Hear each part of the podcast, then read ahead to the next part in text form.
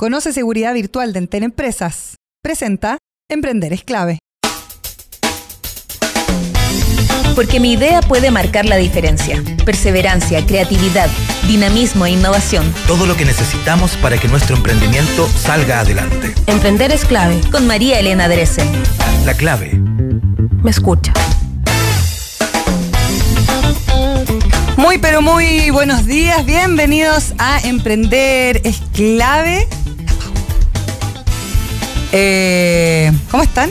Son eh, las 11 de la mañana con 5 minutos y estamos comenzando completamente en vivo y en directo aquí en Radio La Clave. Pueden hacer todos sus comentarios a través de nuestras redes sociales. Estamos, como siempre, en Twitter, en eh, nuestro Instagram, por supuesto, a través de nuestro canal de YouTube pueden repasar todos nuestros contenidos. Se viene un programa súper interesante. Antes contarles un poquito cómo va a estar el clima acá en la región metropolitana según la Dirección Meteorológica de Chile. Vamos a tener calurosos 31 grados nuevamente acá en la zona central y eh, a esta hora tenemos 21,2 grados. Buenas condiciones en general en todo el país.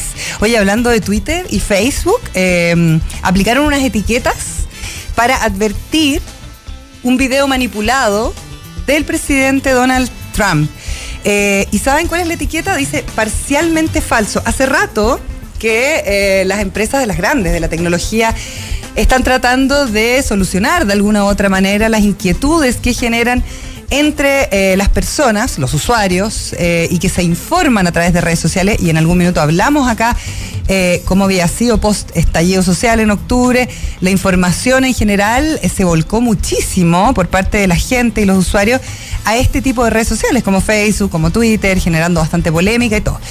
Esto no ha pasado solo en nuestro país, ha pasado en la mayoría de los países del mundo. Hay un documental que es muy interesante que dice Nada es privado, si ustedes lo quieren ver en... Eh, Netflix y que habla un poquito también de cómo Cambridge Analytica utilizó un montón de datos de Facebook. Esto al final no redundó en una condena hacia Mark Zuckerberg, pero sí terminó con esta compañía eh, precisamente para encauzar algunas campañas políticas y eh, publicar informaciones denominadas como fake news o informaciones falsas que finalmente van incidiendo sobre la opinión de, por ejemplo, el electorado que está indeciso. Bueno, hay toda una serie de charlas, de temas que uno puede escuchar, leer respecto a este tipo de situaciones. Pero mientras tanto, los grandes de la tecnología están eh, trabajando para poder em, llevar a otro nivel la, mm, eh, podemos decir, veracidad y también eh, el respaldo que estos mismos medios le entregan a ciertas informaciones. Y por lo mismo,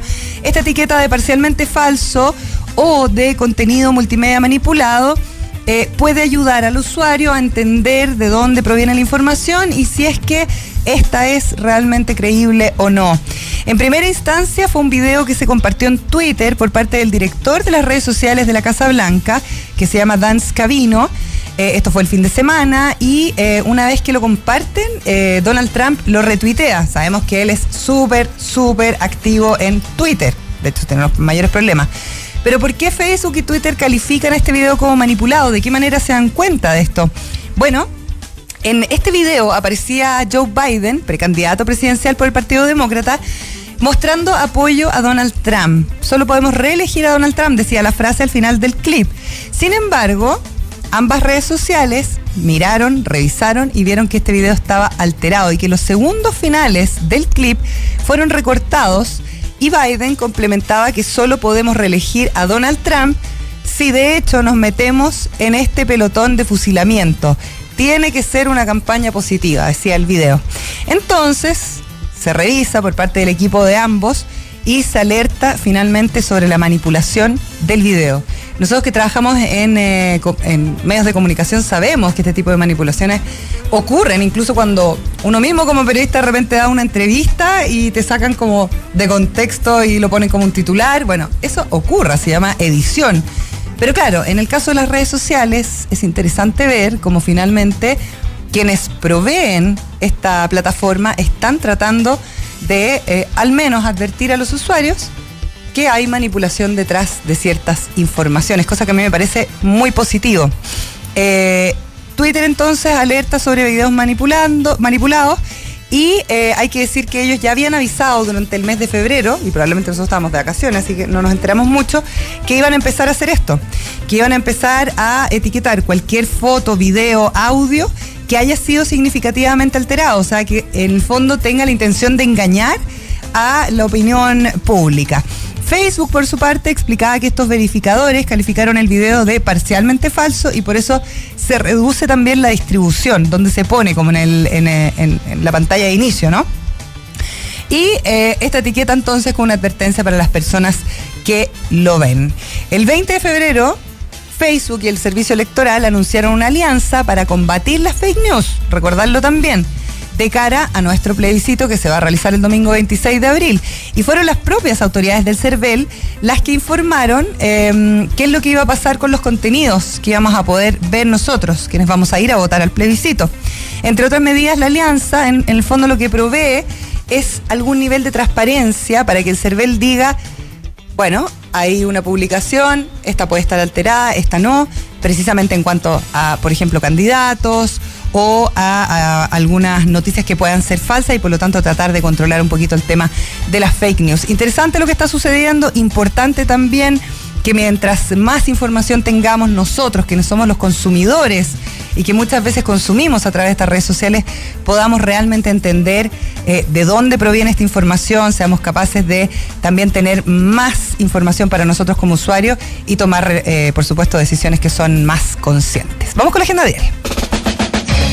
Ya está esperando para entrar aquí al locutorio Alan Meyer, director general de Mercado Libre en Chile, para hablar de todo lo que ha pasado en cuanto al e-commerce, cómo también se ha eh, aumentado muchísimo esta preferencia en cuanto a lo que está pasando no solo socialmente en el país, sino también, como lo conversábamos ayer, con el tema del coronavirus. ¿ah? Ojo con esto. Eh, estamos en un contexto bien eh, movido y por lo tanto la gente opta por hacer sus compras con comercio electrónico, pero esto beneficia bastante también a los pymes o los emprendedores que necesitan mostrar sus productos y servicios.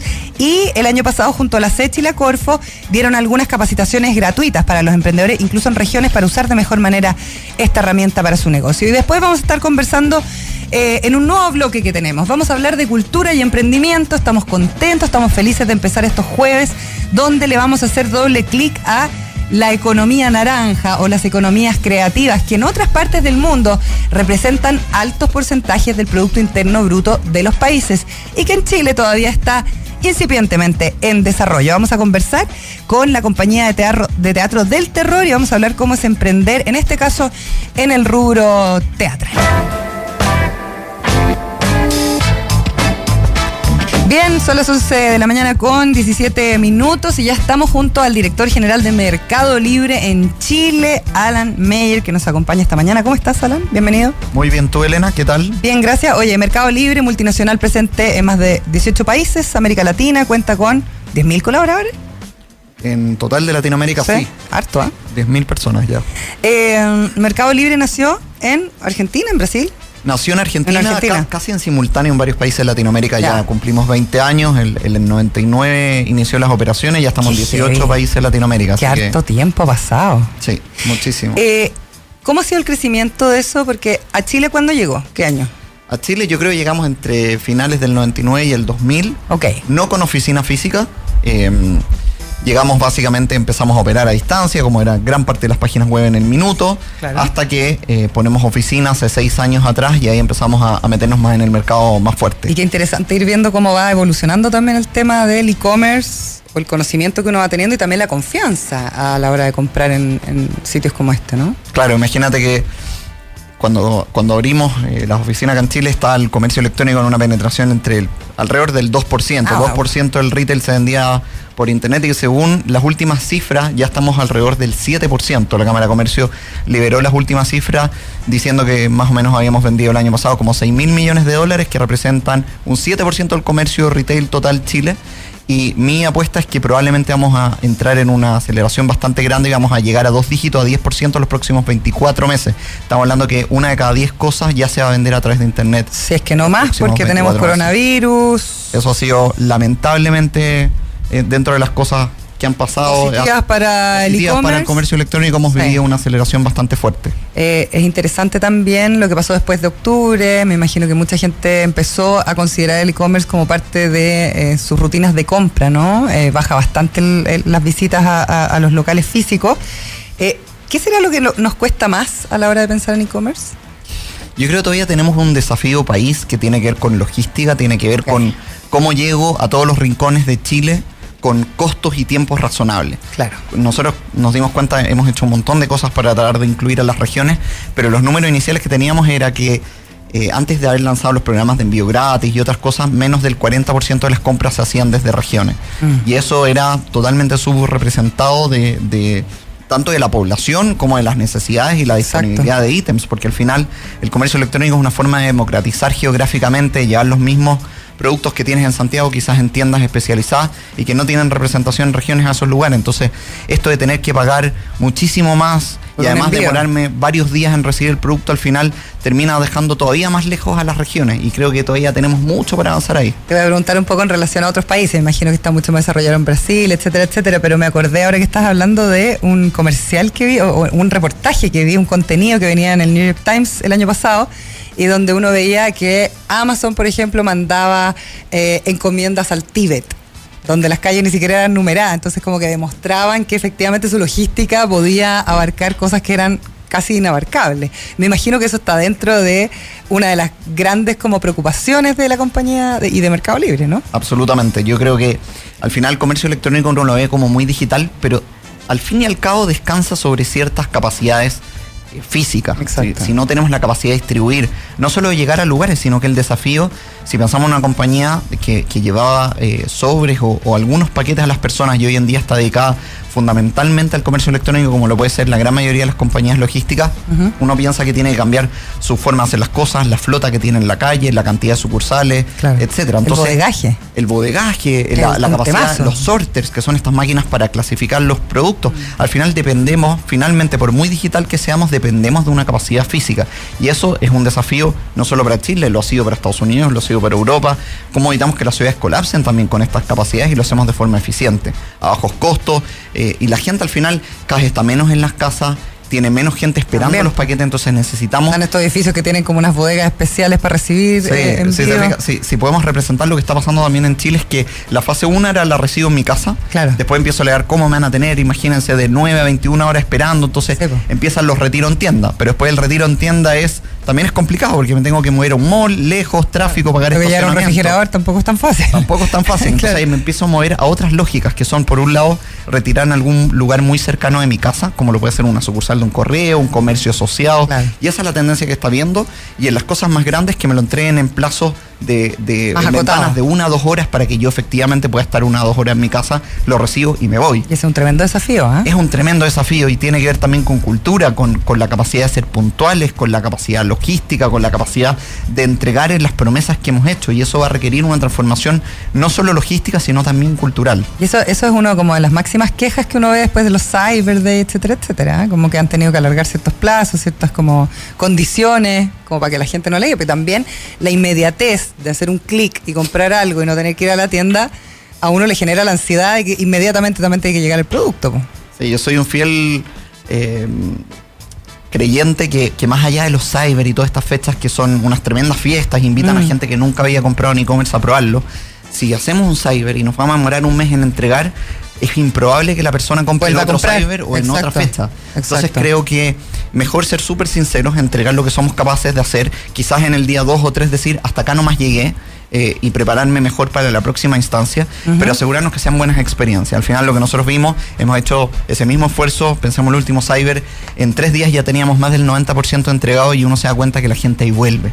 Entonces no solo quiere mejores condiciones, yo creo que si uno mira los ejemplos de los países más desarrollados, eh, las buenas condiciones son la quizás el marketing del, com- Claro. del comercio electrónico, la razón de por qué entras, pero finalmente te quedas porque el servicio y la experiencia termina La siendo experiencia de mejor. compra es mejor, claro. Y si queremos llegar a los estándares de países desarrollados y que realmente esto sea una forma de las pymes, de las grandes empresas, de escalar y de ser más eficientes, tenemos que enfocarnos en que la gente vuelva y no tener que estar pagando por publicidad y por tremendos eventos, por hacer descuentos ridículos para que la gente vuelva a comprar. Claro, eh, ustedes estuvieron participando, y yo lo dije antes de, que entraras al locutorio, en capacitaciones, ¿no? Para el, después del estallido social, para eh, las pymes sobre todo, que se vieron más afectadas se privilegió mucho el, comercio local como el almacén de barrio, pero me imagino que también hubo un crecimiento bien explosivo eh, respecto a la compra a través de Internet. Cuenta un poco cómo ha ido evolucionando eso y cómo lo han vivido ustedes de Mercado Libre, porque ustedes son eh, la mayor compañía de e-commerce en Chile.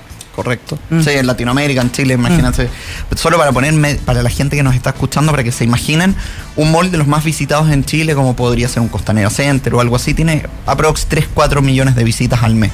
Un Mercado Libre, en diciembre llegamos a 49 visitas, 49 millones de visitas al mes imaginemos, son 12, 13, 14 veces el mall más visitado.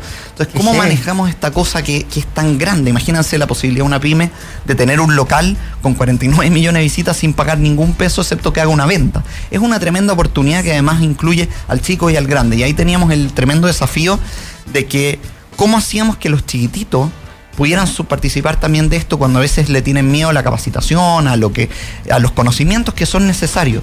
A pesar de eso, tenemos 27.000 empresas que más del 90% son pymes, vendiendo a través del Mercado Libre. Más del 90% son pymes. Sí, y esas representan más del 70% de nuestra venta.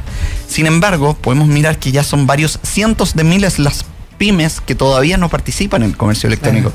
Y de ahí nació esta asociación que hemos hecho tanto con ASECH por el mundo emprendedor como con la Corfo para, en ambos casos, estar capacitando. Eh, en el caso de, Corfo fue a 1.500 empresas que están terminando un ciclo de capacitación en este minuto. Ah, y ASECH ha sido encuentros particulares en las distintas regiones y es cómo subimos la mayor cantidad de empresas posibles a esta era digital cómo les entregamos las herramientas, cómo lo volvemos algo simple, algo que ese mismo día después de la capacitación puedan estar utilizando estos medios sin tener que tener ningún conocimiento específico, alguna especialización, que sea realmente simple, porque Chile tiene un motor pyme, un motor emprendedor que no está aprovechando las oportunidades que como nunca se dieron para igualar la cancha y para dar las mismas oportunidades.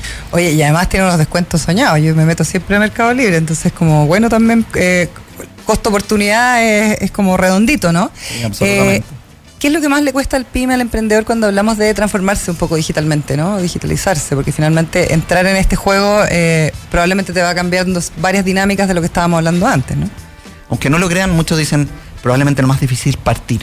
Y la verdad que partir es muy simple. Yo les puedo asegurar que cualquiera que se haga una cuenta en Mercado Libre, ese mismo día va a estar publicando y un par de días después va a estar vendiendo. El desafío, y parece medio loco lo que les voy a contar, es que empezó a crecer, crecer, crecer mis ventas y si, no sé, el primer año tenía un promedio de venta, pensemos un millón de pesos, el siguiente año tengo 5 millones de pesos, después tengo 10 millones de pesos, que estos números son súper usuales, claro. empiezo a dar cuenta que lo que podía manejar solito con una persona eh, me empieza a quedar corto, los sistemas me empiezan a quedar cortos, eh, empiezo a fallar en las entregas, empiezo a fallar en los stocks, no tengo los precios eh, bien integrados, me desfaso, no, no saqué de la publicación lo que ya se me había agotado.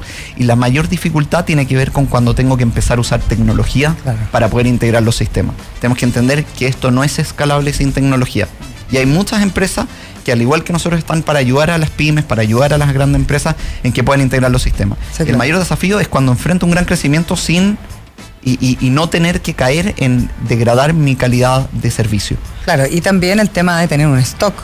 Eh, ad hoc al requerimiento que, te puede, que puede representar el estar en una página como, esta, porque además es una página que es internacional. Totalmente, pero, pero te diría que eso, eso tiene que ver más con el corazón de lo que hacen las pymes. Las pymes saben manejar demanda, fluctuación de demanda. ¿Hay condiciones eh, para poder entrar al mercado libre si yo soy pyme o emprendedor? Eh, ¿A qué te refieres con ¿Cómo tengo que, tengo que tener cierta eh, cantidad de ventas, flujo? Ninguna. Puedo simplemente partir y puedo estar incluso iniciando la operación con mi empresa y subirme. Ok.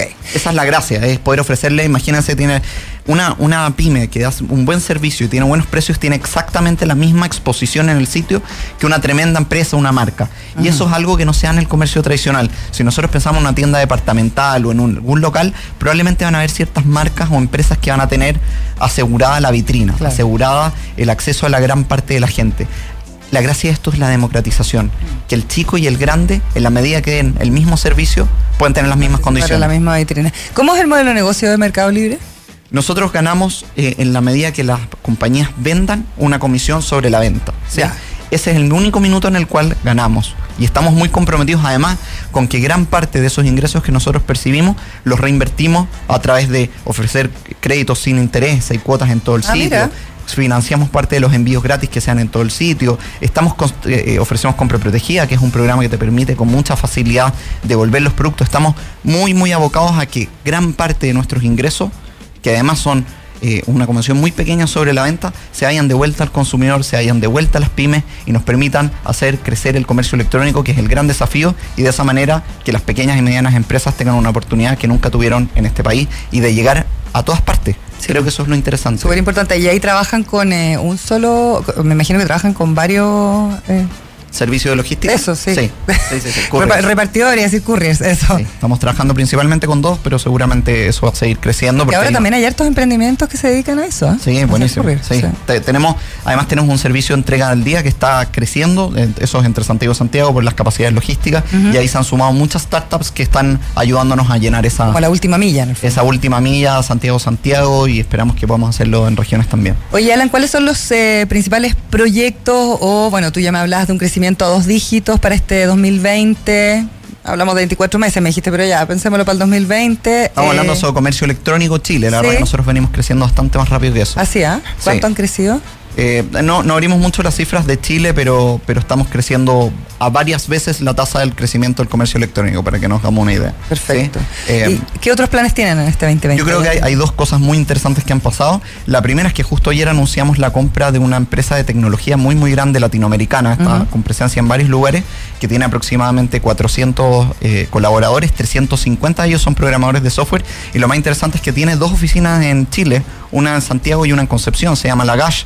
Y estamos, a- a- estamos incorporando 90 personas a las operaciones de Mercado Libre con, con un polo muy interesante, una oficina de tecnología en Concepción que también nos ayudan a llegar a regiones, estamos incorporando más de 80, eh, más de 90 colaboradores, más de 80 desarrolladores de software eh, chilenos que están, eh, digamos, en oficinas en Chile y que nos van a dar una capacidad mucho más potente de seguir creciendo en tecnología. Es una cosa súper interesante con la cual ya estamos subiendo de, de 260 trabajadores a 350 a partir de ayer y eso es seguir apostando por Chile. La segunda tiene que ver con un centro de, de distribución que vamos a estar inaugurando en un mes más, que vamos a estar con, con varias etapas. Hay, hay varias etapas de crecimiento. La primera de 10.000 metros cuadrados, la segunda el próximo año de 25.000 metros cuadrados. Y esto también tiene que ver con apoyar a las pymes, porque una de las cosas que nos dimos cuenta es que a medida que crecían les quedaba chico su propia bodega o su propia capacidad de operar.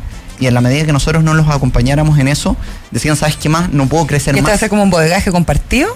Es como un bodegaje operado por nosotros, entonces Perfecto. le decimos, ¿sabes qué? Pásanos, pásanos tus productos y nosotros nos encargamos. Tú dedícate a comprar, a vender y no a tener que hacer toda la operación en la mitad, que a veces te queda grande o... Tremenda ayuda. ¿eh? Sí, es una tremenda, tremenda ayuda. Lo hemos probado ya en México, en Brasil y en Argentina y ha ayudado muchísimo al crecimiento de las empresas. Oye, Muchísimo, yo me acuerdo de. Mercado Libre como hace mucho rato atrás, tú decías, bueno, del 99, 2000 acá en Chile, como de este referente de que habían gente preparada para programar eh, y gente como que tenía conocimientos ligados a la tecnología y que acá en Chile era súper difícil de encontrar. ¿Ha cambiado eso, no?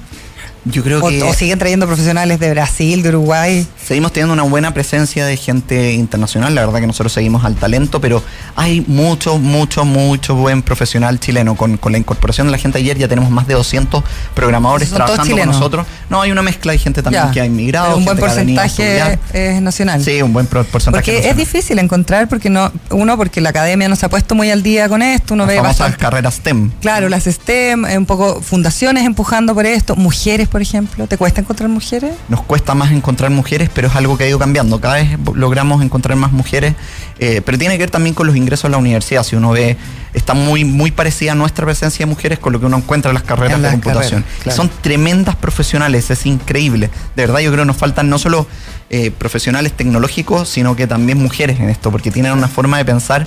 Si pensamos que eh, las apps están creadas, o las aplicaciones, o, o los programas, o las soluciones están creadas por la gente que las hace, eh, estamos subrepresentando toda la sensibilidad que Así tienen las es. mujeres a las distintas necesidades que hay en el mercado. Así que tenemos una necesidad tremenda y creo que es una oportunidad país impresionante. Acabamos, como te contaba, de incorporar una oficina en, en Concepción y ahí tenemos gente que está saliendo también de regiones con tremendas capacidades.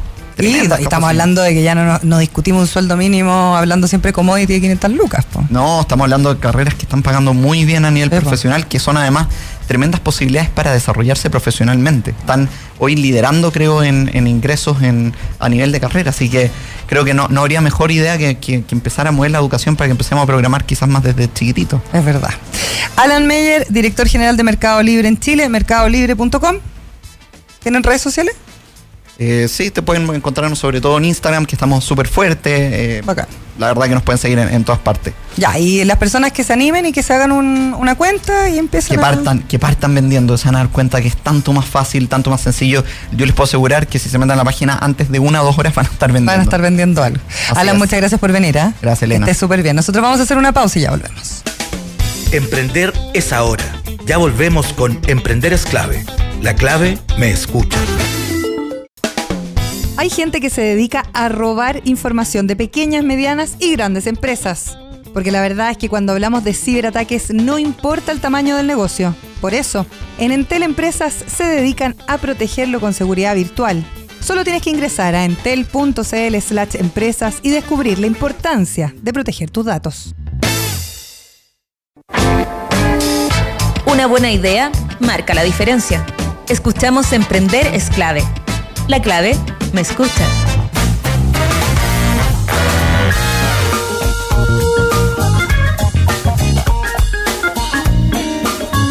11 de la mañana con 37 eh, minutos. Vamos a conversar de inmediato con nuestro siguiente invitado, Iván Fernández, dramaturgo, eh, y es em, parte de la compañía Teatro del Terror. ¿Cómo estás? Eh, bien. Bienvenido. Oye, estamos súper contentos porque con ustedes vamos a inaugurar los jueves culturales porque estamos tratando de hacer un doble clic sobre la industria, eh, muchas veces denominada como industria creativa, industria de la economía naranja, que en otros países, yo lo decía al comienzo del programa, representa bastante porcentaje del Producto Interno Bruto de los países. Acá en Chile yo diría que es bastante más incipiente, que además se da una cosa como rara, como que el arte o la cultura no se puede vender, pero que está cambiando con generaciones como la tuya. Sí, eh, siempre está ese problema, como el pues, público, cómo llegar, que se motive, pero yo creo que hay mucha gente interesada en, ir a la obra. Lo que pasa es que el financiamiento es el que cuesta conseguir. Claro. Porque si uno... La inversión, por ejemplo. Uno hace mm, espectáculos gratuitos, uno ve que se repleta, se llena, hay mucho interés. Ahora, ¿cómo generar la costumbre de que es, eh, pagando una entrada para poder financiar nuestros próximos montajes. O que un buen inversionista financie cultura, que finalmente tiene mucho que ver con nuestra identidad, que podría solucionar varias cosas, yo creo que tienen que ver con lo social que estamos viviendo hoy día, ¿no es cierto? Porque chuta que nos ha costado como desarrollarlo como una industria. Eh, sí, yo no, no sé si es la voluntad, si tienen que haber mejores políticas, mm. más facilidad porque por ejemplo la ley de donaciones culturales es bastante compleja, es súper compleja. No, es tan fácil de entender y en general los que estamos a cargo de nuestros propios proyectos somos gente que estudió teatro, que somos creadores, entonces tenemos poco manejo también de sí. eh, términos de Poder postular a cosas, claro, exactamente. No, nos la peleamos llenando fondar, buscando fondos públicos. Vamos a hablar un poco de eso, pero vamos a escuchar a Babasónicos con Irresponsables, sigamos conversando con Iván. Ustedes pueden entrar a www.t de, de dedo terror.com para que vayan enterándose ya de qué estamos conversando.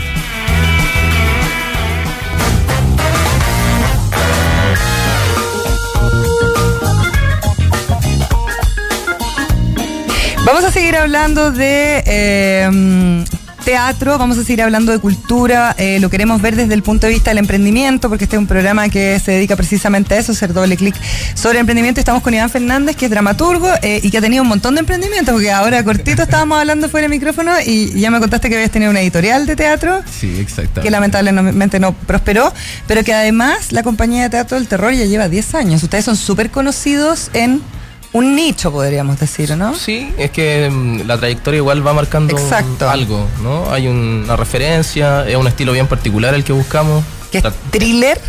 ¿Terror? Sí, pero tratamos de llevarlo a términos eh, dramáticos, teatrales. Ok. No con los conceptos del cine.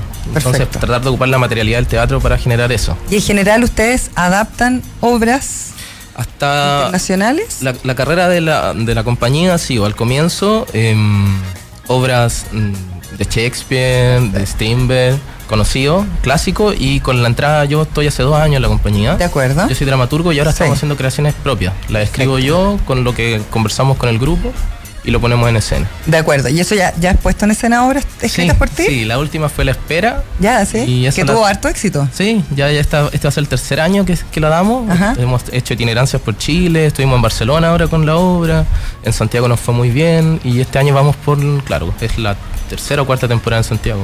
Perfecto. Ustedes en general se presentan en teatros que son más chicos, ¿no?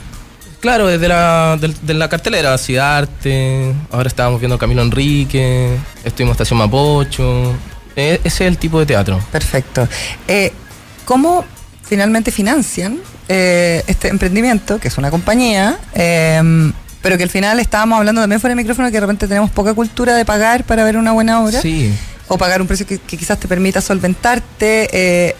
Tú hablabas de postular a fondos públicos. Cuéntame un poco cómo han ido funcionando estos 10 años. Sí, en general nosotros nos financiamos con fondos públicos. De acuerdo. O sea, Fondar. La plataforma Fondar es la que utilizamos muchos artistas chilenos para poder financiar nuestra obra, porque a nivel del precio de la entrada que se paga, eh, los costos tenemos que hacerlo, son bastante bajos lo que cobramos como Mm. entrada, y eso nos sirve mucho para parar un proyecto, porque un proyecto entre escenografía, diseñadores, actores, dramaturgo, director, eh, técnico. Y la idea es poder hacerlo rentable para poder vivir también del tema. po. Claro, eso es lo difícil porque no hay cultura para pagar una entrada muy alta. Eh, está bien, porque aquí no hay un. No, no, la plata no sobra en general. Entonces Claro. también el público que uno busca, que es más popular, eh, no va a pagar 10 lucas por una entrada. Claro. Entonces, en general es Pero es, bien insólito, ¿ah? porque ese mismo público que puede ser más popular si paga eh, 10 o más plata por ir al cine. Sí, y por ir a un concierto. Los conciertos son carísimos. Carísimo. Sí, yo creo que también hay una responsabilidad a propósito del, del quehacer teatral Ajá. que aleja un poco al público, ¿no? Se vuelve un poco elitista de repente, muy encerrado sobre sí mismo, pero poco a poco. Casi como los científicos, te diría. Sí, hace una cosa como de nicho.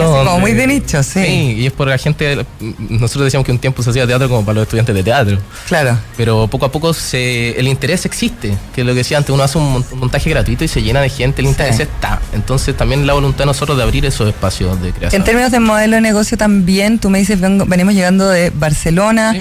eh, exportan finalmente eh, este teatro. Eh, cuéntame un poco cómo ha sido también esa internacionalización. Eh, es todo en base, el director de la compañía, Javier Ibarra, es el que gestiona todas las cosas. Él se contacta y busca posibilidades en, en todos lados. Nosotros fuimos a hacer una residencia artística a Barcelona, Ya, en la que postulamos a un fondo público que se llama Ventanilla Abierta, que es Fondar. perfecto. Y con eso pudimos costear pasaje eh, y estadía. Y encima les tocó ahora el coronavirus, no se pueden Mis devolver. compañeros están allá. Mal. Esperamos puedan volver Que, pronto. que vuelvan pronto. Sí.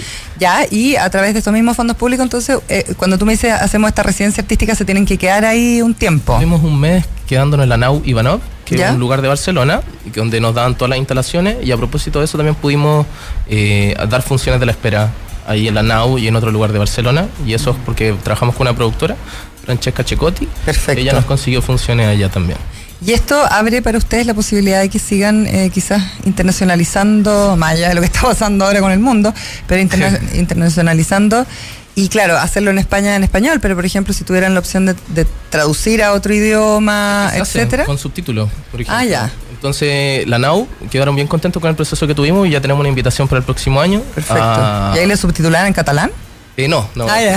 No, no, no eran tan No exagerados. tanto, no, sí, pero casi, sí. están ahí a punto. Y ya los tienen invitados para el otro año. Sí, y la idea ahora es hacer residencia y terminar con un estreno ahí y nos moverían a Valencia y Portugal. ¿Es normal eso de hacer residencia? Porque en algún minuto el espacio nave acá en, en Sí, Chile hay lo que está hacer haciendo, ¿no? sí. Pero ahí hacen residencias técnicas en general. Ajá. Pero no, no estoy porque están más relacionados con la danza. Claro. Acá en Chile no se da mucho, pero ahora se están abriendo espacios. Nosotros no cono- yo no conocía mucho el, el concepto, pero sí había visto que habían compañías eh, cercanas que habían hecho residencias. Están varios que viajan mucho rato, así como colectivo zoológico, eh, Bonobo, que van y hacen residencias, crean ahí bajo una protección. Súper interesante eso, Sí, sí. porque nosotros nos dedicamos este mes solo a crear. No estamos preocupados de nada más. Acá Claro. tenemos que preocuparnos de demasiadas cosas. Tenemos que Casi que la contabilidad, el- Oh, sí, todo. absolutamente. ¿Cuánta gente es parte de la compañía? Somos, ahora viajamos cinco, somos seis fijos ¿Ok? eh, y diseñadores que van rotando. Eh, bueno, ahora estamos trabajando con Rocío Hernández en el último y esperamos poder seguir trabajando con ella. ¿Cuándo van a ocho. estrenar nuevamente? Eh, por ahora eh, no tenemos fecha en la espera porque estamos viendo unos topes de fecha y hay que ver lo que pasa con los Sí, teatros y los espectáculos. stand-by. Entonces algo nuevo esperamos el próximo año, en Ok. primer semestre. ¿Estuvieron en Teatro Mil ¿o ¿no? No, no. Ya, pero han participado en otras ocasiones Sí, Teatro Mil. estuvieron ahí, con los chiquillos estuvieron con el Pelícano hace un par de años. Ah, perfecto. Eh, para que la gente entienda un poco mejor, eh, porque por ejemplo nos podría estar escuchando alguien que le gustaría emprender desde su pasión. Eh, más allá del tema de la baja inversión que hemos estado hablando y todo, eh, finalmente después de 10 años, ¿cuáles son las conclusiones que puedes sacar como, como emprendedor? Tú estás hace menos tiempo, pero eres parte de, de toda la lógica de esto.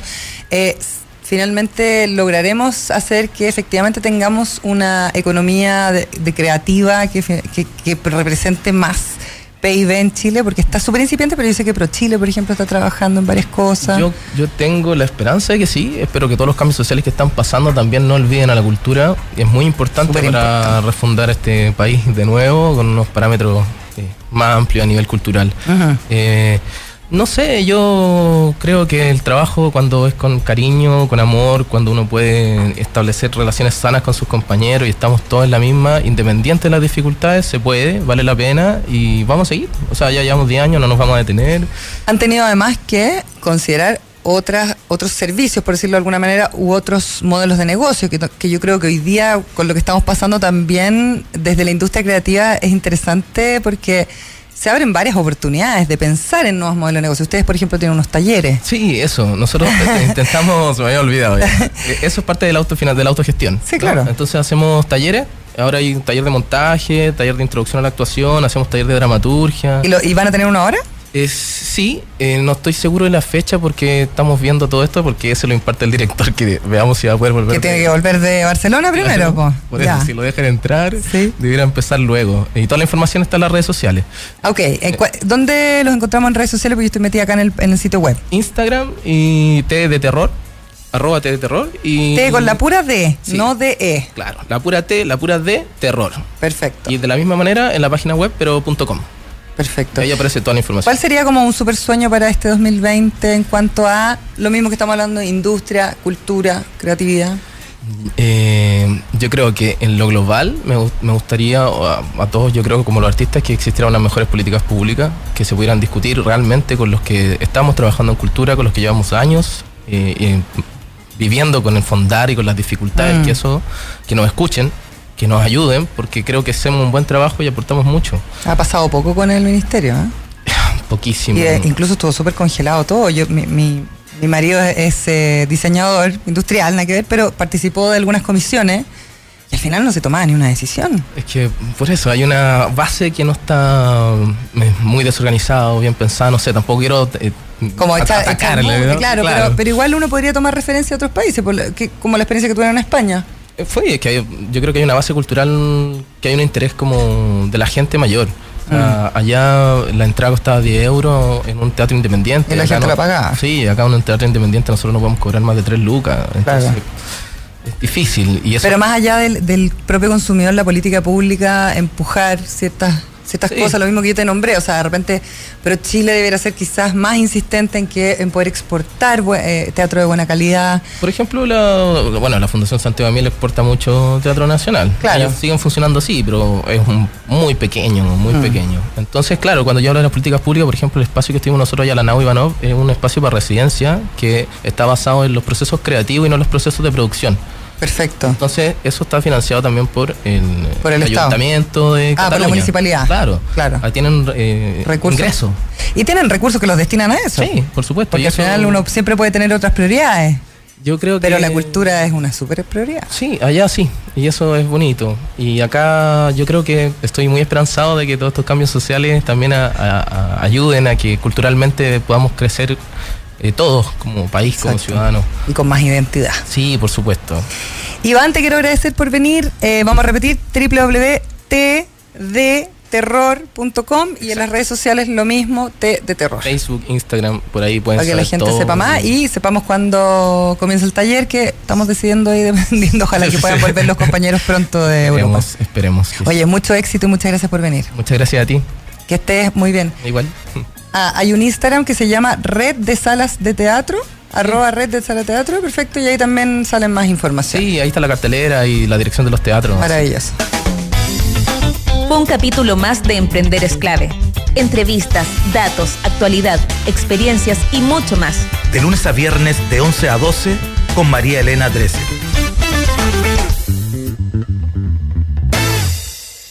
Conoce seguridad virtual de Enten Empresas. Presentó Emprender es clave. Expertos en ciberseguridad aseguran que los delitos informáticos han aumentado en más de un 74% respecto al último trimestre, siendo las principales amenazas ransomware, phishing, spyware.